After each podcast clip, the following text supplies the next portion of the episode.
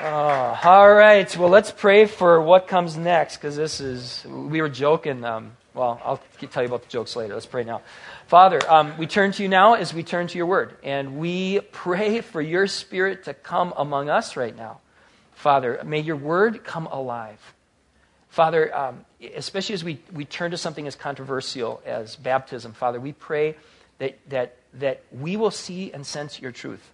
Father, if I say anything that is not of you, Father, I pray that that is filtered before it sinks in. And, and we pray instead, Father, that, that you will open our minds and open our hearts and open our ears. Give us ears to hear as we turn to your word, Father, that we may, um, that we may come out with doctrine that is more sound than the ideas and thoughts that we came into this room with. We pray in Jesus' name. Amen. Well, here's, here's, the thing we were joking about last week. You know, we said, hey, we're going to two services. Um, we may not have to after the next couple weeks because last week we talked about Halloween, which is incredibly divisive among Christians, um, surprisingly so. And uh, today we're going to be talking about, about baptism. Wow. Uh, it's, it, it, baptism is perhaps, if not the, it's one of the most divisive uh, topics you can bring up among Christians. It's one of the ones where Christians have split. Christians will they will deny membership as a result of whether or not you see baptism the same way. So we're gonna we're gonna dig in into that one. I um, as I was preparing for today, I was reminded of uh, of a guy who's been a, a, a, spiritual mentor in my life, a pastor by the name of Pastor Morris Vaagenes, and he uh, he tells the story um, of a time where he was going to preach on baptism. And so, uh, so he gets up at, in, into the pulpit. He gets up and says, Good morning, in his Pastor Morris voice. And he says, This is the day the Lord has made. Or no, this is a good morning. How does that go? I would think I'd remember this. He said, he would say good morning, and then he said, This is a good morning because this is the day that the Lord has made. A lot of you know him, yeah. He's great. So, anyway, he says, Today I will be teaching on everything that Christians believe, hold in common when it comes to baptism. And then he, uh, sat back down without saying another word. Um, yeah, because there's so little that Christians believe on when it believe or hold in common when it comes to, to baptism. Um, Christians disagree, among other things, when it comes to baptism, on the right age for baptism. Christians d- disagree on the amount of water that should be used and how it should be applied. Christians disagree on how much training is necessary before a person can be legitimately baptized. Um, there's even disagreement on what baptism actually does, what it actually does, why it's important. Now, to be fair, the Bible, uh, the Bible um, does itself testifies to the fact that there are going to be things that we disagree on as believers. The Bible itself says that. It, it, it makes, um, makes it very clear that there's going to be things we don't see eye, eye, eye, to eye on. There's things that we, we disagree on. In fact, one of our big challenges as, as God's family is to figure out what fits where. And what I mean by that is different beliefs are going to fit into different categories. Um, the Bible at different times talks about the importance of sound doctrine. And then at other times it talks about how foolish it is to get into just crazy arguments. So, one of our challenges when it comes to baptism and other things is to know what fits where. Because there's going to be some stuff that fits into the category of divide. There are some things that, um, that separate, some beliefs, some practices that will separate Christians from non Christians. And specifically, when it comes to baptism, what should divide us? What, and this isn't a question to answer, this is just me throwing this out there. One of the things we have to decide is what, what will we separate over? What would cause us to say, you can't be a member of our church if you believe this or if you do this? And baptism fits that for a lot of churches. There are a number of churches that say, if you don't baptize the way we say you should baptize, you can't be a member of our church. In fact, that's one of the reasons we have a lot of the denominations, is over the issue of baptism. So there's some things that fit in this category, and we have to decide does, what about baptism fits here? There's also a category of defend. Defend. There are some beliefs that don't quite fit the category of divide in the sense of this is it, we can't be a member if you do this or believe this.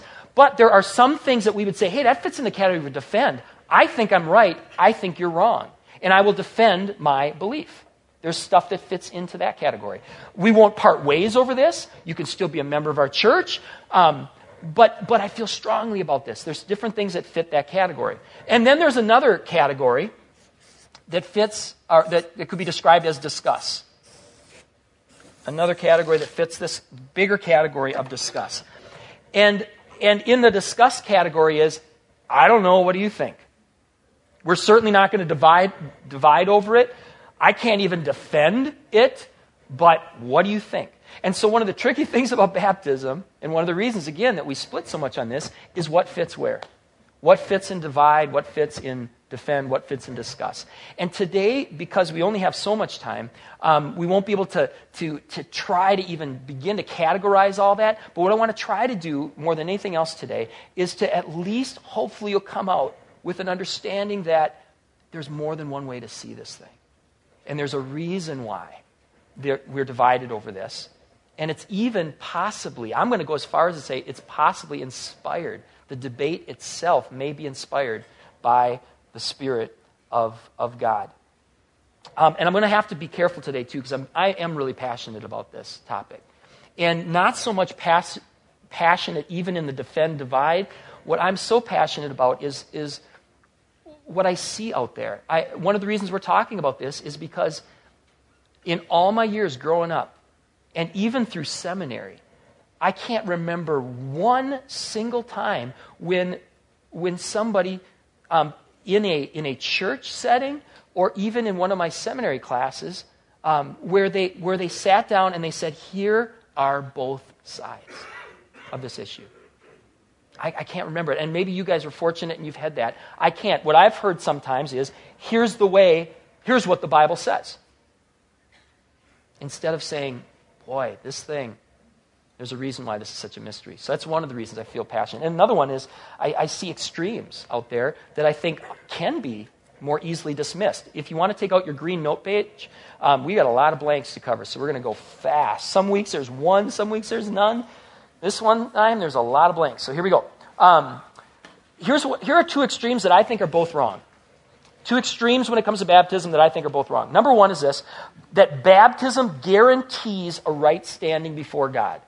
I don't think that that is a correct biblical position. I think that is one we can turn to the Bible, we can eliminate. That baptism guarantees, if you get baptism, if you just do the act, you are guaranteed a right standing before God. I think that's easily dismissed. Here's one passage, if you have your Bibles, if you want to open with me, um, here's one passage, one example um, that I think is, uh, makes that case. That, that undergoing the ritual doesn't guarantee a certain result. And I think we find this in, implied in certain teachings. I also think we have it in examples like this. This is out of Acts chapter 8 verses 9 through 13. I also want to say, too, if you don't have a Bible at home, we would love to send you home with one today free. You can just stop by the resource table, pick one up. We'd love for you to, to have that. All right, let's take a look. Acts chapter uh, 8. We'll go 9 through 24. All right. A man named Simon had been a sorcerer there for many years, amazing the people of Samaria and claiming to be someone great. Everyone, from the least to the greatest, often spoke to him, spoke of him as the great one. So Gretzky did not have it first. Uh, spoke him as the great one, the power of God. They listened closely to him because for a long time, this Simon guy had astounded them with his magic. But now people believed Philip's message of the good news concerning the kingdom of God and the name of Jesus Christ.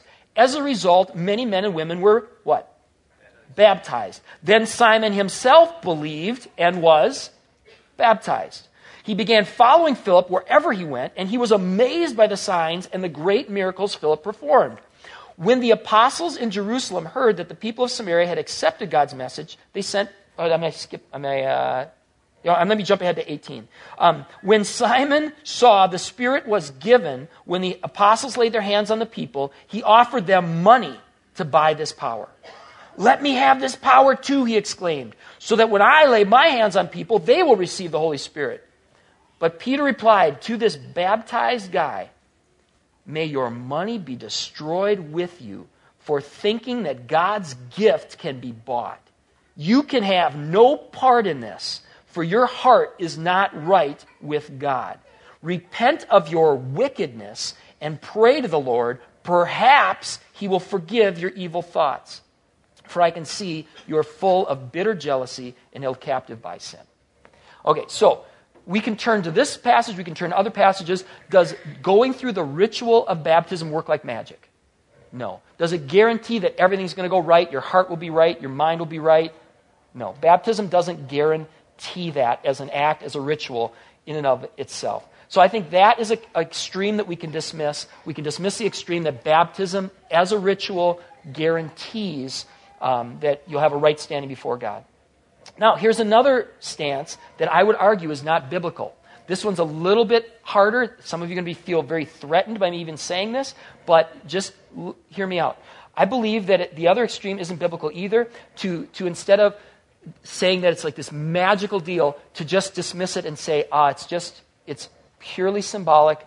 It's, it's kind of a thing you can, you can take it or leave it um, if you put it in that category. That it's simply, that it's simply a symbolic response to a faith decision. That might be an element of it, but what I'm saying is the extreme position is to dismiss it completely as, hey, baptism is just only a symbolic response to a faith decision.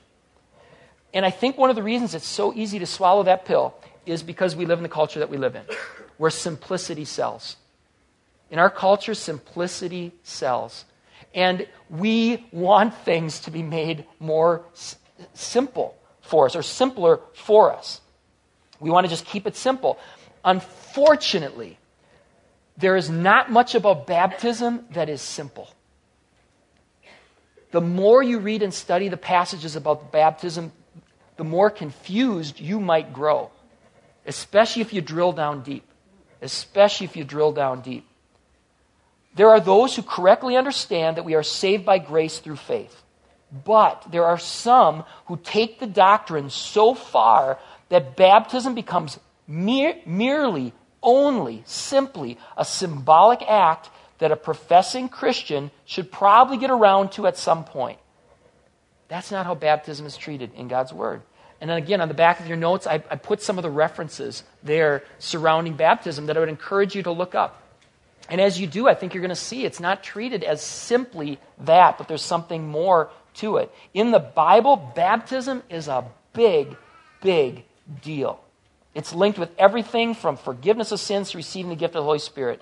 Baptism is more, baptism is more than simply a decision that we make to show the world that we made a decision for Christ. Is that part of it? Yes. Is that all there is to it? No.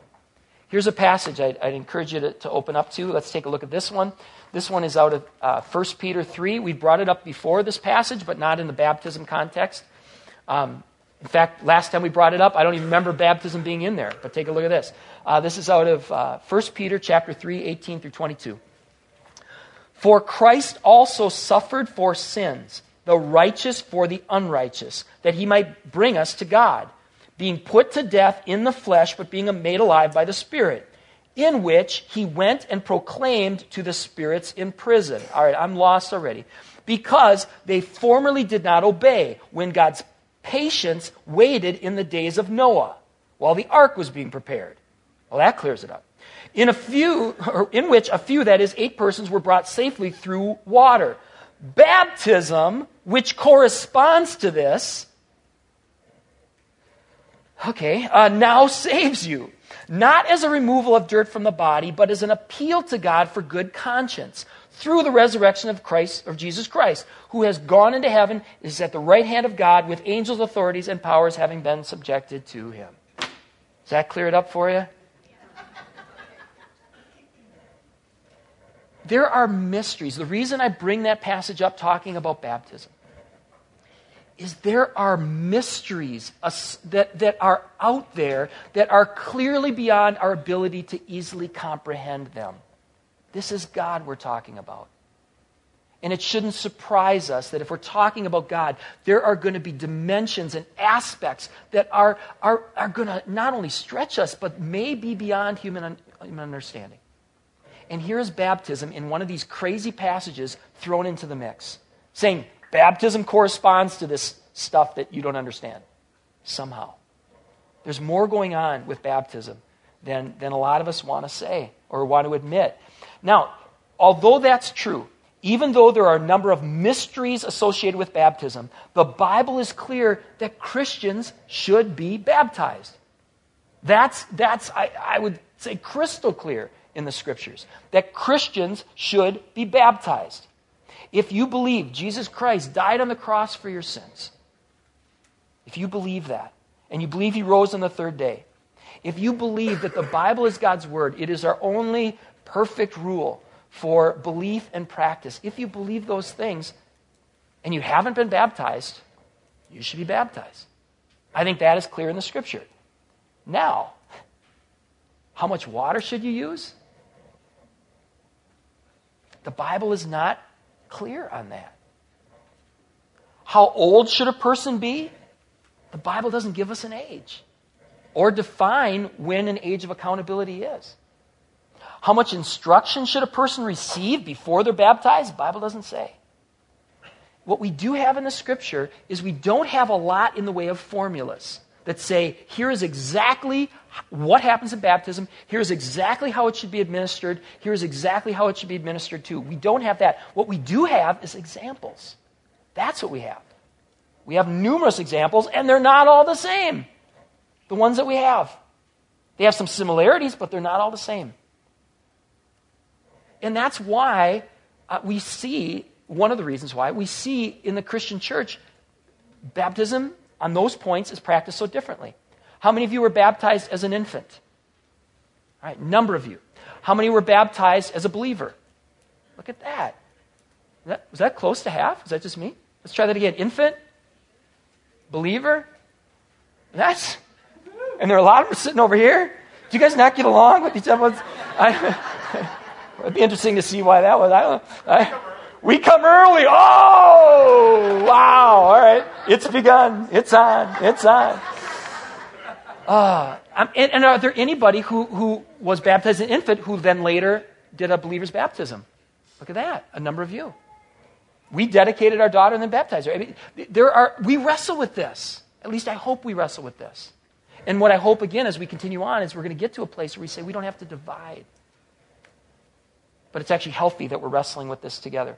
In fact, here's a passage that that we come back to frequently in this church. It's in, you don't have to look it up, we'll just put it up on the screens quickly. Acts 17 11. Here's a passage that, that I think is so important for us to hang on to, to remember, and to use as an example for ourselves. It says, Now the Berean Jews were of more noble character than those in Thessalonica, who also came late. For they received, that's not in there, it's not in there. Um, for they also received the message with great eagerness and they examine the scriptures every day to see if what Paul said is true. This is the same Paul who the Spirit of God inspired to write much of the Bible we have. That same Paul is speaking to these guys. They don't just accept it, they go to the scriptures to examine for themselves is what this guy's saying true? And in our churches today, especially in America where we want simplicity, it is so easy for us to say, here's what my favorite teacher says about baptism, and it makes sense to me, so I'm going with that. Or here's the party line in my denomination, I'm going with that. Or here's what a great historical figure said way back in the day, I like that, I'm going with that what we're, I think, encouraged to do, and what I think I have an obligation to encourage you to do, is to go into the scriptures, take what we present, examine the Word of God, also for yourself, and then discuss it with other believers. And when you do that, you start to see, boy, it gets muddy really quick. When you come in and say, Oh, I believe this about baptism, chances are you're going to find something to support that. But when you go in and just read the scriptures for themselves, you're like, what's going on? Especially when you take different translations. If you take the New Living Translation, the NIV translation, and read them, you're going you're gonna come up probably with more of a uh, believer's baptism um, bias. If you take other passages, other Bible translations that we have in English, you open them up, you're going to come away with more of an infant baptism bias. It's crazy. It is absolutely crazy. But I think this is still, even though it's harder, I think this is where the Bible encourages us to go, to dig in. Now, what I want to do quickly is in your notes, there's a place to, to write this down too.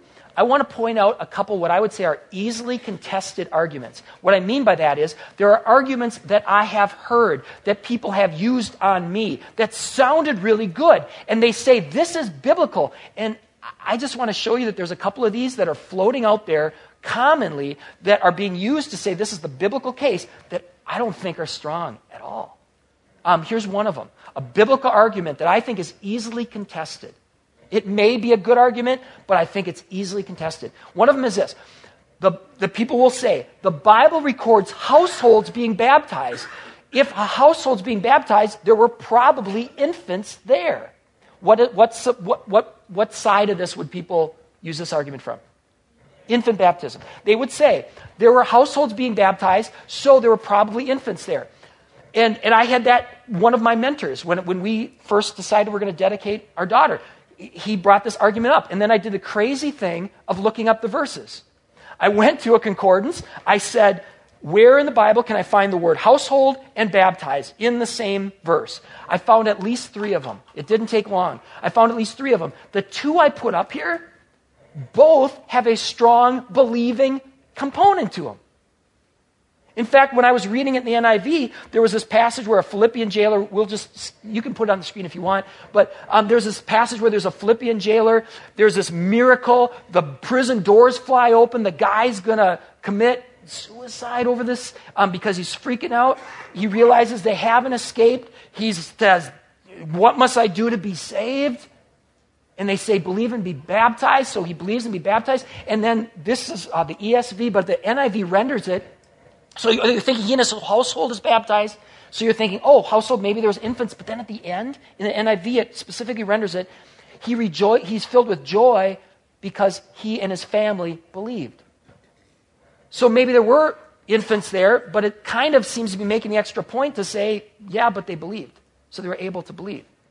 So I'm not saying that it's a horrible argument. I'm just saying it's, it's easily contested. Because in those very arguments themselves, there may have been kids, but at least a couple of them talk about the importance of belief. Here's another argument that, I, that, that people say this is biblical, so this, this ends the debate. They'll say this Jesus was dedicated as a child, later baptized as an adult. That's biblical. Why would you do anything else? What side does that support? Infant, dedication, or believer's baptism. Okay. The reason I put this in the category of easily contested, let's start with the dedication part. Jesus' dedication does not resemble our dedication. Jesus was circumcised at eight days old, which the infant baptism side could use as their argument because that's more about covenant. That's not about choice. That's about a covenant relationship, being brought into the covenant because of something God says rather than something we did. Not only that, he was circumcised at eight days, and then it says he was presented in the temple. Well, you could say, well, there you go, that's a dedication. It's not the same as our dedication because that was a very specific ritual that applied to firstborn sons. And so they came and they made a sacrifice as Moses instructed them to do. So, was Jesus dedicated? Possibly. Was he dedicated like we dedicate? No. I don't think that's strong. But then you can say, but aha, he was baptized as an adult. Okay? He was baptized as an adult. Yes, but was Jesus' baptism the same as our own? No. The Bible specifically says that Jesus' baptism was a baptism to fulfill all righteousness. It had a unique quality about it. And not only that, take a look at this passage that they didn't tell me when they brought up this argument.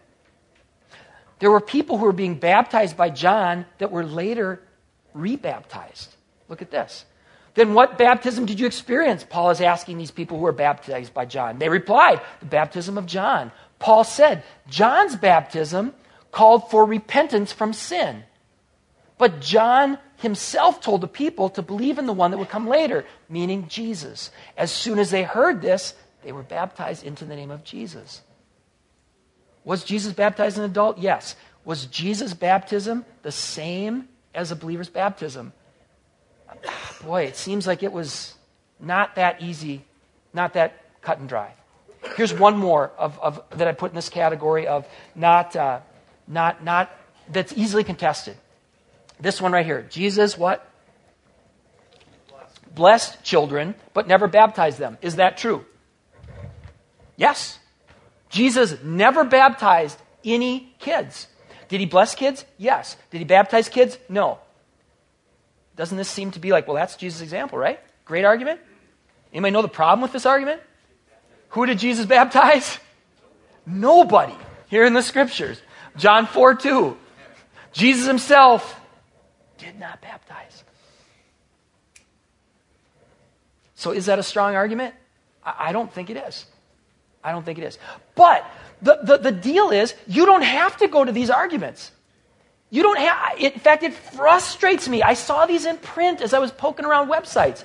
Uh, what frustrates me is why would you either intentionally mislead people or why would you not do your homework as a church leader and present these as strong arguments?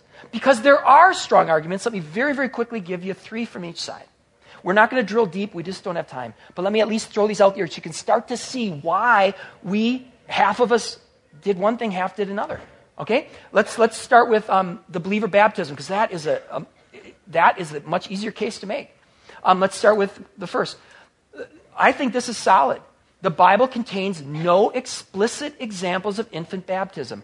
Maybe there were kids in the households. We don't know. There is not a single passage you can turn to in all of Scripture where you see a, bab- a baptism of an infant.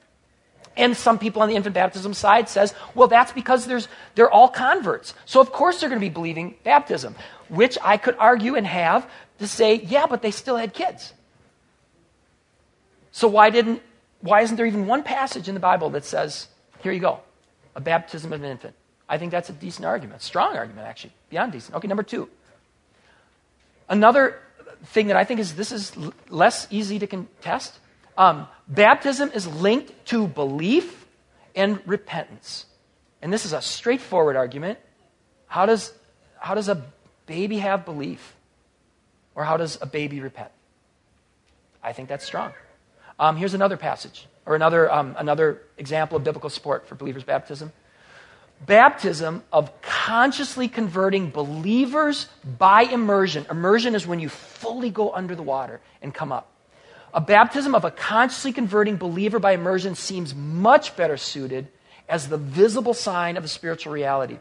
I, I give you the references there. Let's just quickly look at part of Romans 6, and you'll see what I mean by this. Look at, the, look at what the Word of God is saying. It says, We were buried, therefore, with Jesus by baptism into death, in order that just as Christ was raised from the dead by the glory of the Father, we too might walk in newness of life. Doesn't, isn't that captured by a baptism where you fully go and immerse yourself and come forth? So I think these are strong. I think all three of these are strong. Again, are they airtight? No but I think each of these are strong. Just as, let's turn our attention now to infant baptism. I think there's strong biblical support for infant baptism. It's more nuanced, harder to make the case, but I think it's there nonetheless. Number one is this What was the original context of passages like Acts 2:39 which says these promises talking about baptism these promises are for you and your children and Colossians 2:11 through 12, where there's this link between circumcision and baptism. What, would the original, what was the original context? In our society, our context is individual reigns.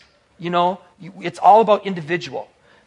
That context was different. That context was all about community. That context was all about covenant.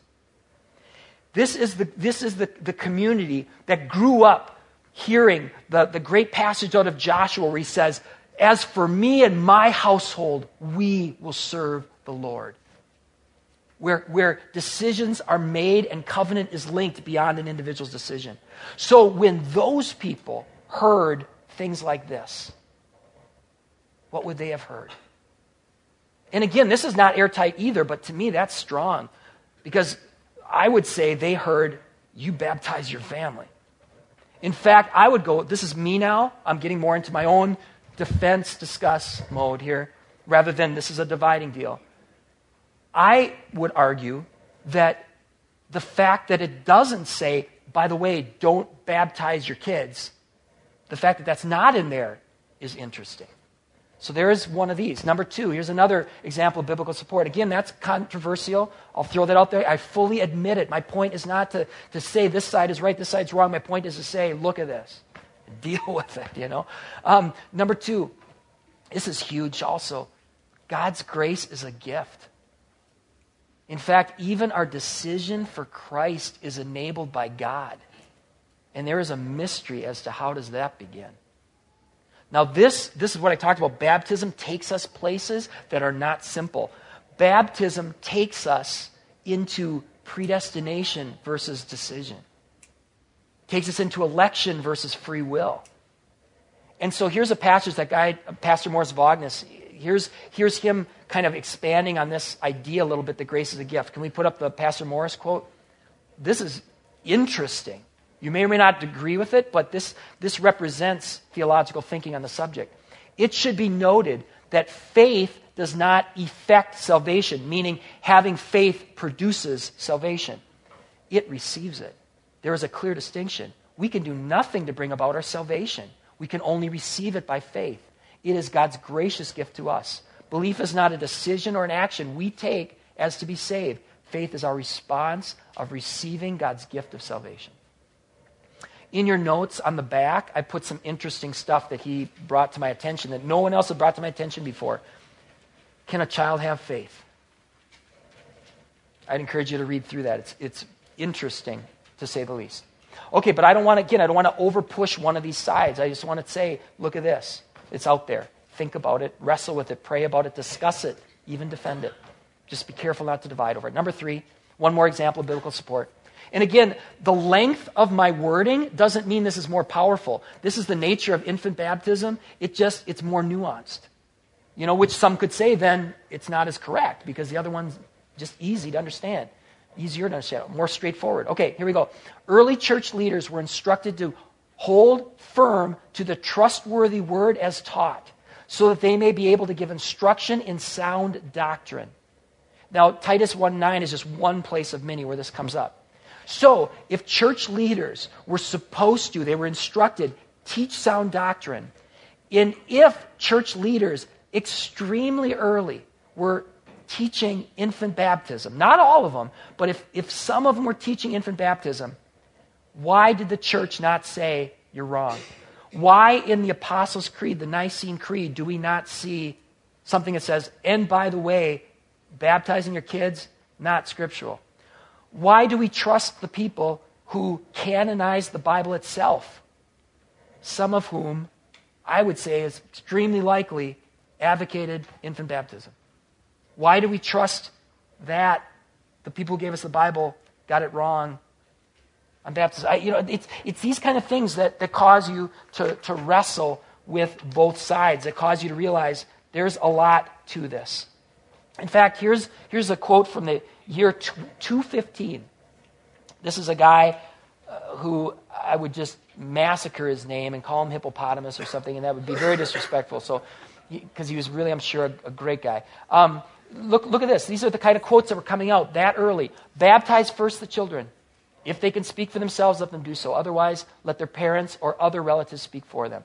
Now, what, again, what frustrates me on this is both sides claim history is on their side.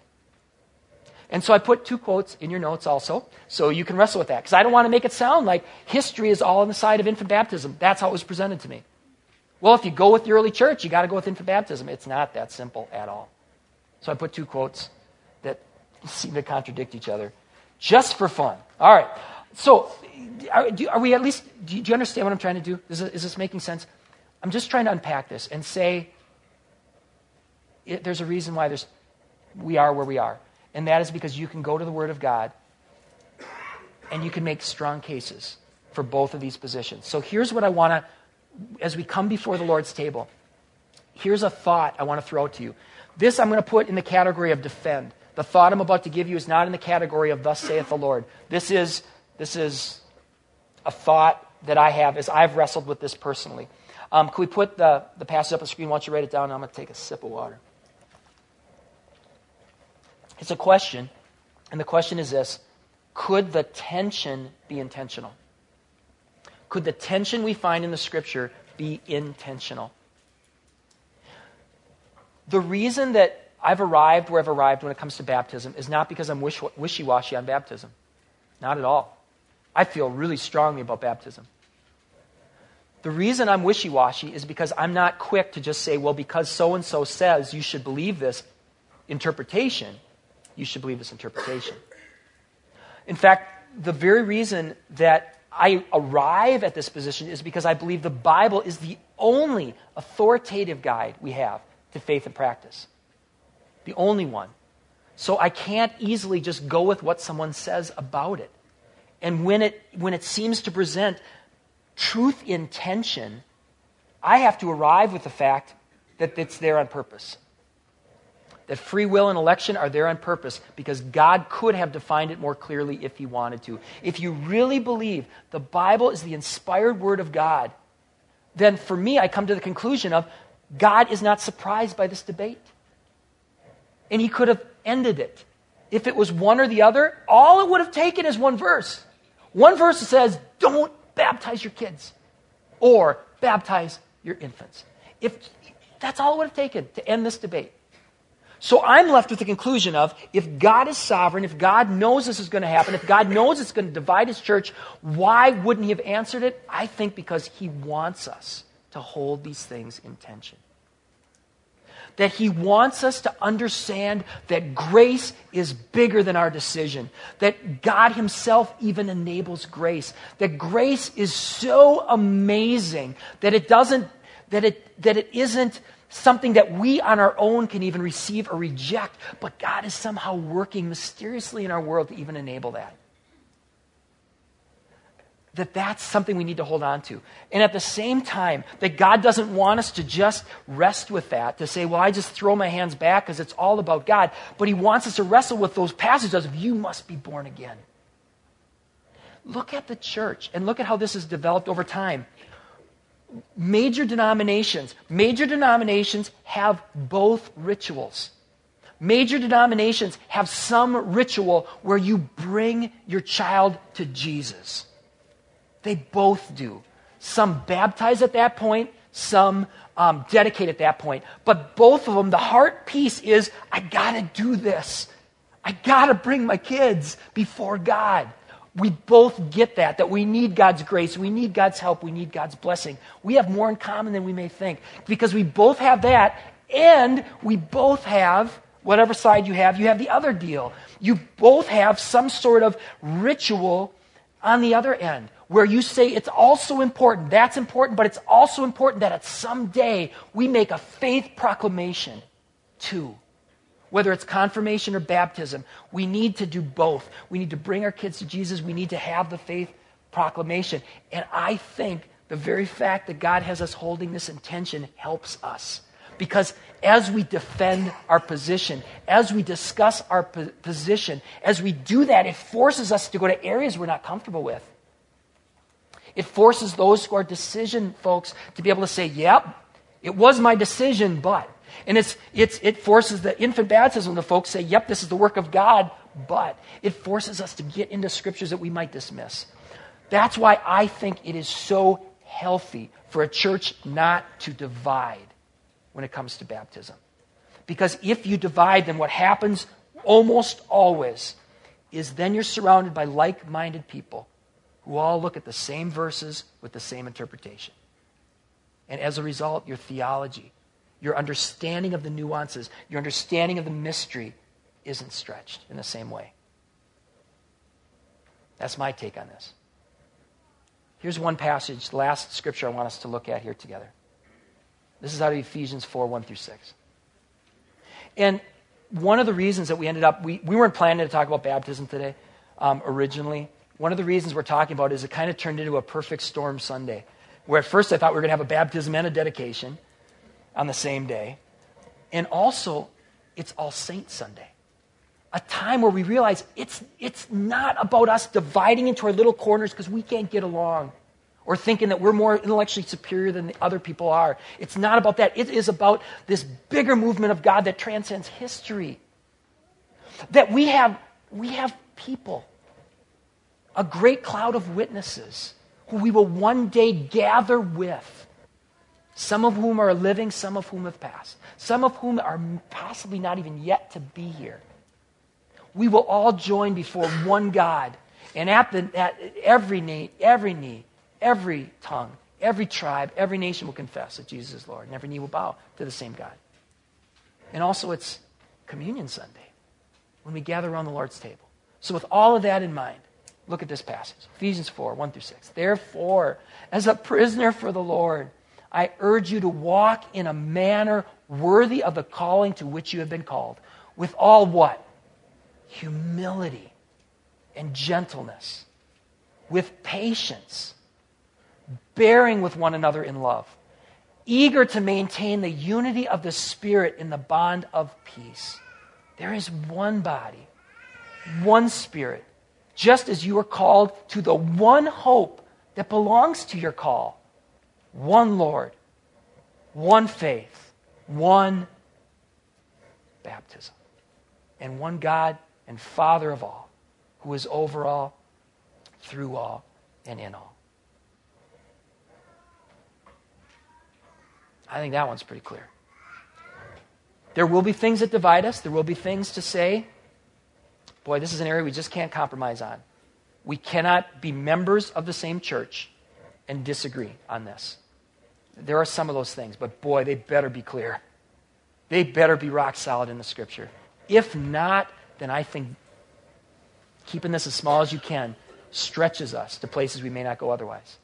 Well, at this time, let's, with that idea, let's invite the worship band come, to come forward and let's pray some common prayers. There's a reason why we've started to have some prayers that we all have been trying to learn together. That, that, that, trans, that many of these go beyond any one denomination. In fact, I kind of jumbled some of them together because we have people here from Catholic churches, we have people here from Lutheran backgrounds, we have people from Baptists, we have, we have people from Independent and Pentecostal. We even have some people from the, that actually knew what the covenant was before we had this thing. You know, the, we have these people that, that, that are all coming together as one Lord, one faith baptism. So together as God's people. Let's, let's prepare ourselves now to gather around the Lord's table. And let's do so with some, some prayers. So please join me in praying, praying these prayers. Let's start with this one. We confess that we are sinners and cannot save ourselves. We have sinned against you in thought, word, and deed, by what we have done and by what we have left undone. We have not loved you with our whole hearts we have not loved our neighbors as ourselves. For the sake of your Son, Jesus Christ, have mercy on us. Forgive us, renew us, and lead us, that we may delight in your will and walk in your ways to the glory of your holy name. We are not worthy for these gifts which we are about to receive, but say the word, and we will be made clean.